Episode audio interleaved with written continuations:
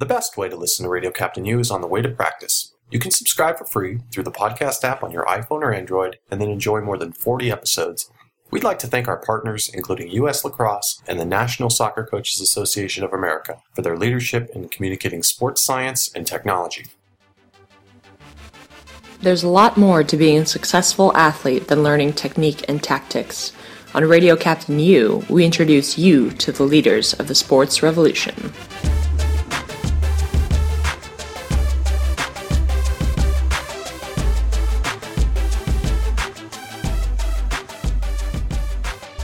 Welcome to Radio Captain U.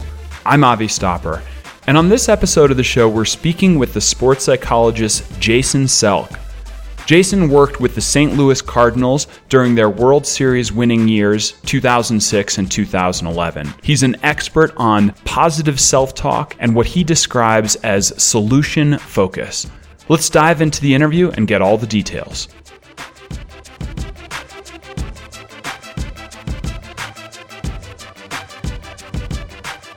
Well, Jason Selk, welcome to Radio Captain U. Let's just start right off at the top here with a discussion about the 2011 St. Louis Cardinals. Won the World Series. You were helping them as the psychologist. What was it that allowed that team to win the World Series from your perspective?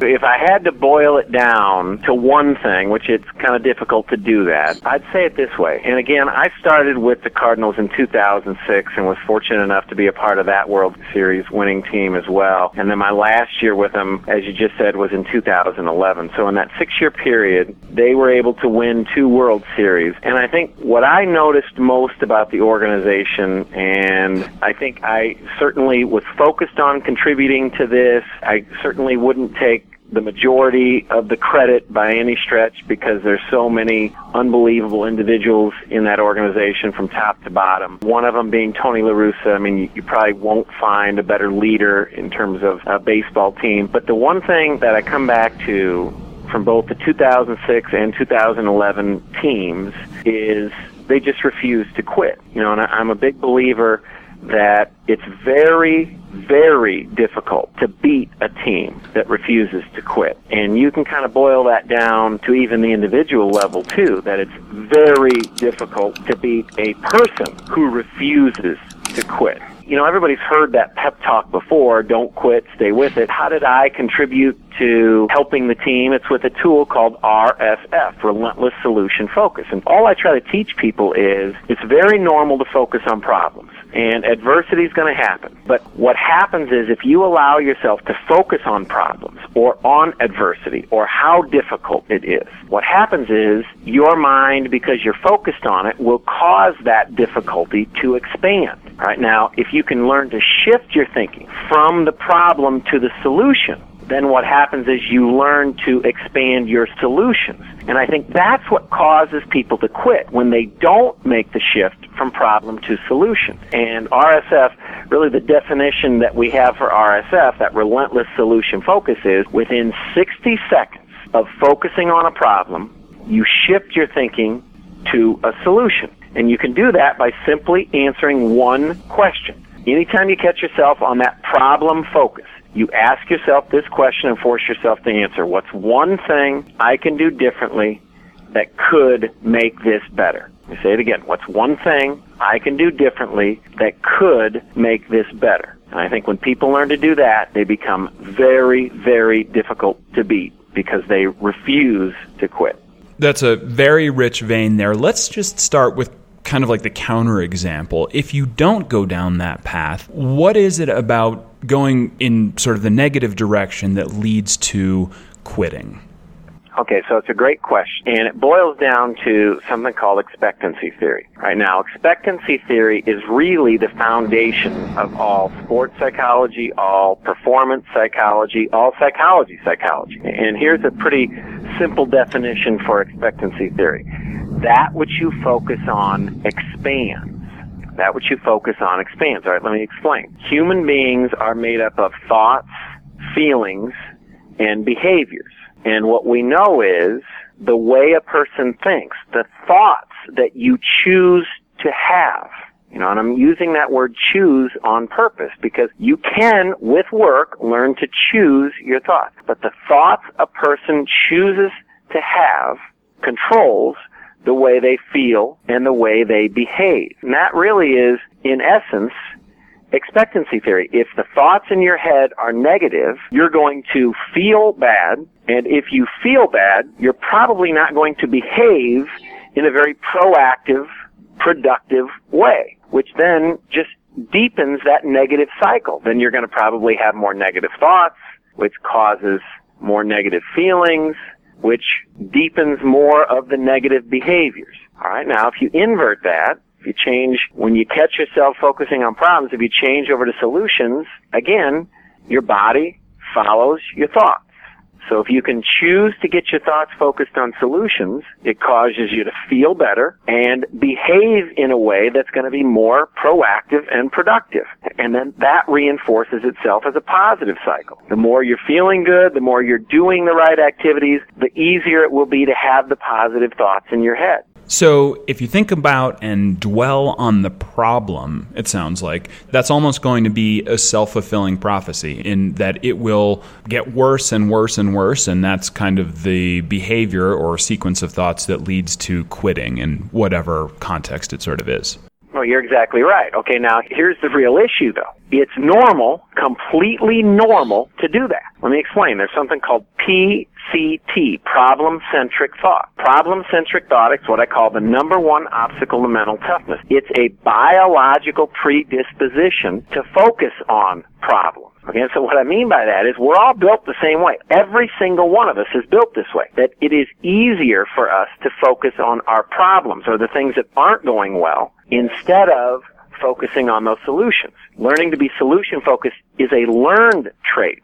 It's not normal. But again, mental toughness is not normal. It's abnormal. You have to learn to be mentally tough.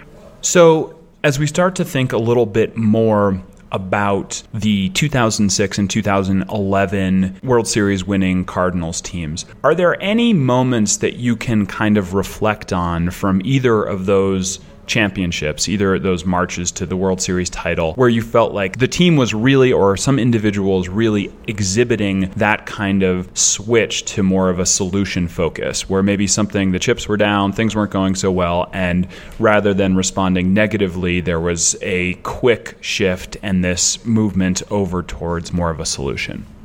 Yeah, and you know, I have to be very careful and sensitive to confidentiality. It's something that, because of my mental health license, I have to take very seriously, and I think my players really like that I take it so seriously. But certainly there were some moments in both years, and the run in both years. You know, if you go back to 2006, the Cardinals were in real danger of not even making the playoffs. They had a big lead, and they were starting to give that lead away. And I wrote about this in my first book, so I know he's okay with me talking about it. But you see a guy by the name of Scott Spiezio. again, when the chips were down and we were really just about out of the game right before the end of the season, he hit a very big hit and propels the Cardinals into the playoffs. And then again, you saw a guy like Spiezio, and I don't want to say that it was all Scott Spiezio, but I, I just don't want to use any other names without permission. In the playoffs, you saw him come up big again with some timely hitting, and there were a lot of players. Again, I think the theme is in 2006, that team was a complete underdog all the way through the playoffs and in the World Series. They were heavy underdogs all the way through, and they just refused to quit. And in 2011, I mean, you had the epic Game 5 of the World Series where the Cardinals were down to their last strike three different times and just continued to battle and continue to battle and not let their minds focus on how bad the situation looked, but instead, what are we going to do about it? What can we do right here, right now to make this situation better? And I'll say it again, when a team refuses to quit, they're awfully difficult to beat. So, two World Series titles within five years is really stunning, especially for a team that had that kind of history. You might even argue that two World Series titles in five years is actually a sign of great consistency, but certainly in the intervening years and subsequent to that, they haven't won the World Series. So, what do you think it is that's really kind of the difference from one season to the next? If you've really kind of developed that mentality, what do you think it is that makes it so difficult to be consistent and to put those kinds of performances on an ongoing basis? Is it that you're just playing against other people who are as good and probably have similar similar training, or what do you think that difference is really the result of? I think in high level sport, I mean, the competition is so strong that, yeah, you have to keep that in mind. It is far different from business world performance. I mean, it really is. I do a lot of uh, business coaching and so forth, and you can control your wins in the business world a whole lot more easily than you can in the sports world at that level. So in terms of the consistency, if you focus on what actually causes the consistency, in my mind, the best thing a person can do to control for consistency is to identify process goals. So I'll do a, a, quick review if this is not something the listeners out there are real clear on. There are two types of goals. You've got product goals, which are the results, and then you've got process goals, which are the what it takes daily to achieve the results. Now, most people get caught up focusing on the results. But what the highly successful, what the very consistent performers have learned to focus on are the process goals. And what they do day in and day out is they make sure that they're getting their preparation taken care of. So that when it is game time, they can walk on the field and they can in their mind know, I am completely prepared. I'm mentally prepared. I'm following through on those things I need to do mentally to be prepared and I'm absolutely doing those physical things as well. So to me, consistency isn't something that happens on game day. Consistency is something that happens on every preparation day. Specifically, are you focusing on and executing on what you've identified as your process goals? So let's talk a little bit more about the process of and developing the discipline of going from problem to solution. You said that needs to happen within the space of 60 seconds. So how do you coach that kind of discipline or teach people how to actually make that switch and not dwell on problems? Okay, so the first thing is, you know, I'd want to talk to them about the importance of it and the why and, and really get them to understand why it's so important to commit to it. All right, the second thing is I have them fill out something called a success log every day. Now, the success log is four questions, and what we know, what science is teaching us is if a person will answer these four questions on a daily basis, and you only get three minutes max to work on this, but if a person will answer these four questions on a daily basis, it literally starts to retrain their brain. It's called neuroplasticity, that you can retrain your brain to focus more on the solution than on the problem. And here are the four questions in the success log. What three things did I do well today? You know, get people focusing on what they're doing well. Because remember expectancy theory. If you focus on what you're doing well, what you're doing well will expand. You'll do more of it. All right. The next question. What's one thing I want to improve? And let me be clear. I'm not saying what are the 15 things you need to improve or even what's the one thing you want to perfect. It's what's one thing you want to improve. In my mind, one inch of improvement is worthy of recognition. You know, so I, I think a lot of times people get caught up in that let's make it perfect so much so that they don't make any improvements. All right, so question number two, what's one thing I want to improve? Question number three, what's one thing I can do differently that could make this better? So it really starts to move from, okay, what's the result of improvement I'm looking for to what's the process? What's one little change, one thing I can adjust that will help me make that improvement? And then the fourth question, on a scale of 1 to 10, how well did I do today with RSF? What we know is the mere act of assessment causes improvement. So if on a daily basis you're assessing how well have I done with RSF, it causes it to stay more on the forefront of the mind and it causes you to put more effort and energy into actually doing better and better with RSF. So there's this deliberate reflection process that happens every day when you're actually in the moment when some sort of problem has presented itself. No, no, no, no, no. So let me be clear. What I would say is if you answer those four questions, and a lot of times the players I work with, they'll do the success logs after every game and after every practice.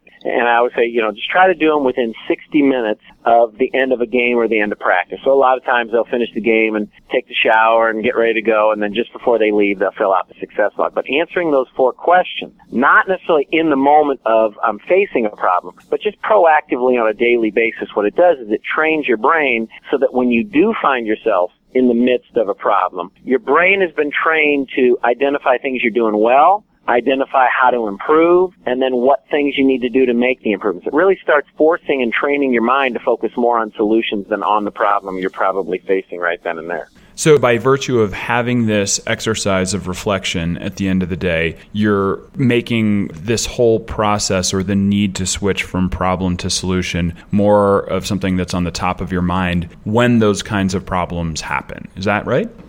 That's exactly right. It's called neuroplasticity. You retrain your brain. Remember, I told you it's biological.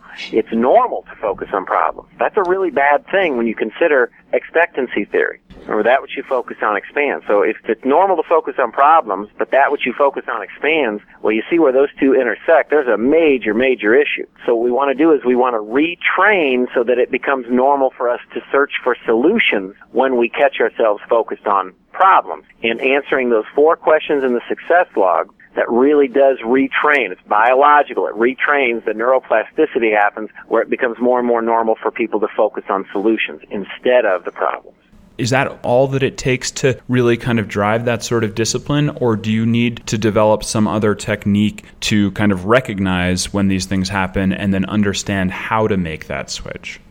No, you know, I think if if you take a little time and understand what it is that you're doing, again, I'd be shortchanging you if I said I think they probably get it just from this conversation. You know, but I write about it in the books that I've written and, you know, I do speeches all the time on RSF. I'd want to explain it a little more deeply, but not so much. Really, I think, yeah, the meat and potatoes of really training it are, especially once you understand what you're doing and why, if you'll answer those success logs, I firmly believe, and the science kind of supports this, that look, if you'll take the time daily to go through those questions, your brain starts to retrain itself, and yes, you will start to focus on solutions instead of problems. So, not to go too far afield, but to acknowledge that the folks who listen to Radio Captain U are also students, first and foremost, and in many cases, folks who are involved in various professional careers outside of sports. Do you think that this approach applies to those other kinds of environments, non athletic environments?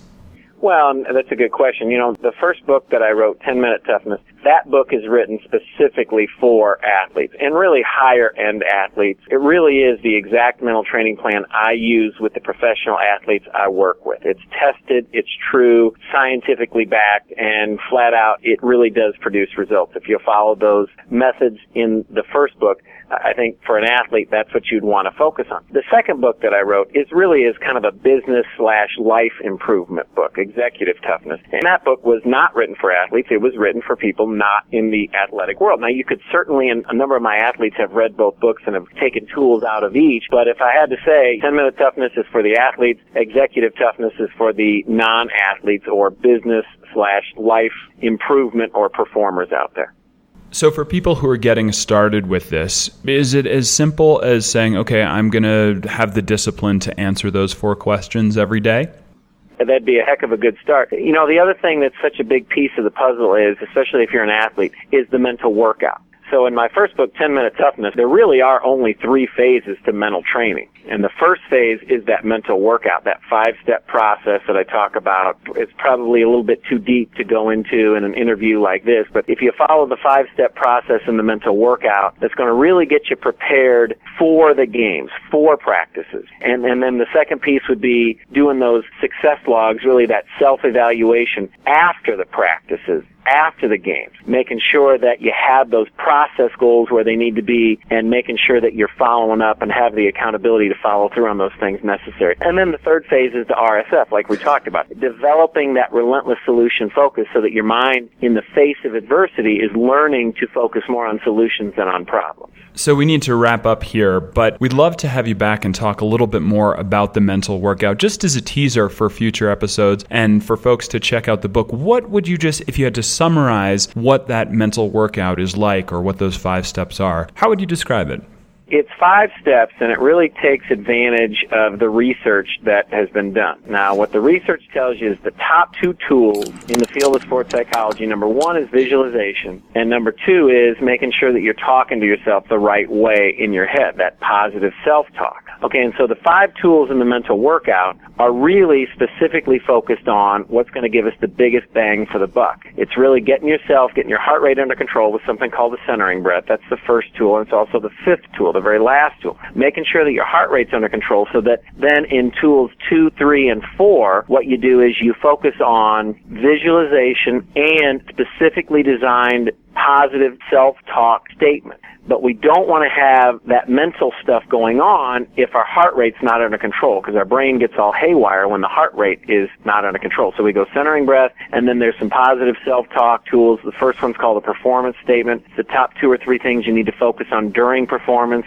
And then the third tool is something called a personal highlight reel. That's that really kind of an advanced level of visualization. And the fourth tool is something called identity statement. Again, it's another proactive self statement that's very positive and focuses you on the strengths that you have and the successes you're going to have in life. And then again, the fifth tool is another centering breath. So it really just takes advantage of the research that's been done. And I try to trim the fat on everything. You know, I'm not going to try to teach people to know everything about sports psychology. I just want them to know about the most important and impactful things about sports psychology. And I think that's what the mental workout does. It's really just a very nice use of the top tools out there to put a person in position to be mentally prepared for each practice and each game. Well, we have to leave it there. Jason Selk, thank you so much for joining us. Thank you for the preview of the mental workout and also the details on Solution Focus RSF. That's fantastic stuff. Thank you so much, and congratulations on all the success that the folks that you've worked with have had.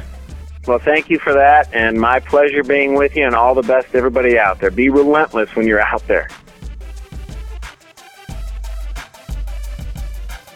Thank you for listening. We hope that Radio Captain U helps you be more successful on the field.